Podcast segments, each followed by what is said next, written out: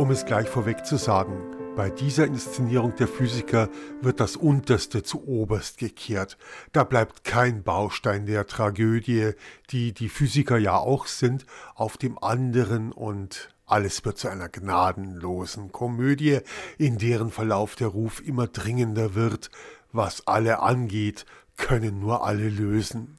Was auf den ersten Blick als Comedy-Veralberung dieses Werkes von Friedrich Dürrenmatt daherkommt, das bis heute nichts an Aktualität und Dringlichkeit verloren hat, entpuppt sich bei längerem Nachdenken als die einzig mögliche Lösung, das zeitgeistig miefige Theaterstück ins Heute zu überzeichnen. Die berühmten Schlussmonologe der drei Physiker im Sanatorium eröffnen das Schauspiel, was insofern gelungen ist, als dass die Protagonisten dadurch schon mal bekannt sind und die Rollen, aber nicht Kostümwechsel, verständlicher machen. Denn es sind nur 4 Schauspieler, die da auf der Bühne stehen und teilweise das Publikum mit einbeziehen. Der Wahnsinn der ganzen Veranstaltung oder der Tragödie wird deutlich durch irrwitzige Parforce-Ritte von Möbius, Einstein, Newton und Fräulein Dr. von Zahnd auf ihren Steckenpferden, unterlegt von Popmusik, Country und Rap.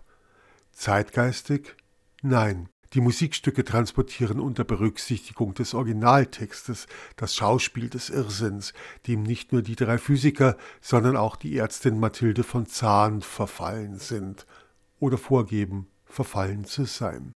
Denn das darf man während der ganzen Aufführung nicht vergessen. Es ist eine Komödie mit abgrundtiefer Tragik. Besonders deutlich wird das, wenn Frau Missionar Rose zum Abschiedsbesuch in das Sanatorium kommt.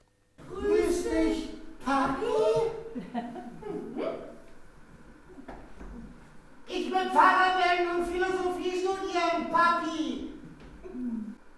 Ich will Philosophie studieren und Physiker werden, Papi.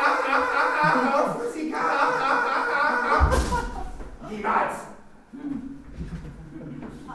Aber du bist doch auch ein Physiker geworden, Papi. Ich hätte es nie werden dürfen. Man hält mich nämlich für verrückt. Das Ensemble, das Publikum, Halbwasserbock, die Technik, die Regie. Weil mir der König Salomo erscheint.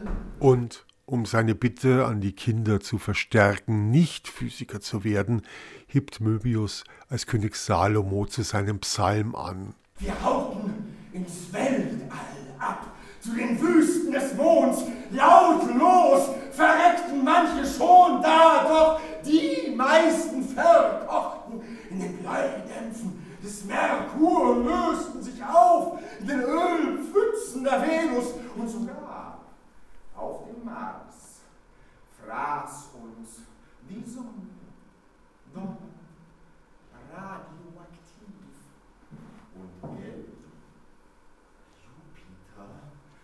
Jupiter stank ein Pfeil schnell rotierender Methanbrei hing der so mächtig über uns, dass wir Ganymed voll kosten. Saturn bedachten wir mit Flüchen, Uranus, Neptun, grau, grünlich, erfroren über Pluto. Den Wandel hin zur Tragödie kann man aber auch an der Resignation des ermittelnden Kommissars Richard Voss festmachen. Fräulein Dr. H.C. Dr. med. Mathilde von Zahnd. Anwesend. Ich tue meine Pflicht, nehme ein Protokoll, besichtige die Leiche, lasse sie fotografieren und begutachten. Aber Möbius besichtige ich nicht.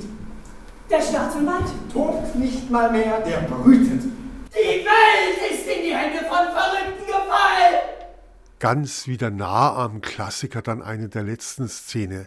Die drei Physiker mimen komplett durchgedrehte Individuen und legen ihre wahren Identitäten offen und versuchen irgendwie den Lehrsatz von Dürrenmatt umzusetzen, der da lautet: Was alle angeht, können nur alle lösen.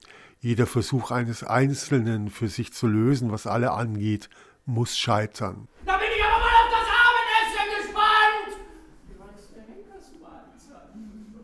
Immer noch kein Appetit, Möbius! Oh, jetzt muss ich dahinter gekommen sein. Oh, Kunde, Möbius! Schenken Sie ein! Ich nehme das Korn und Blöd an! Tun Sie sich keinen Zwang an! Mahlzeit! Mahlzeit!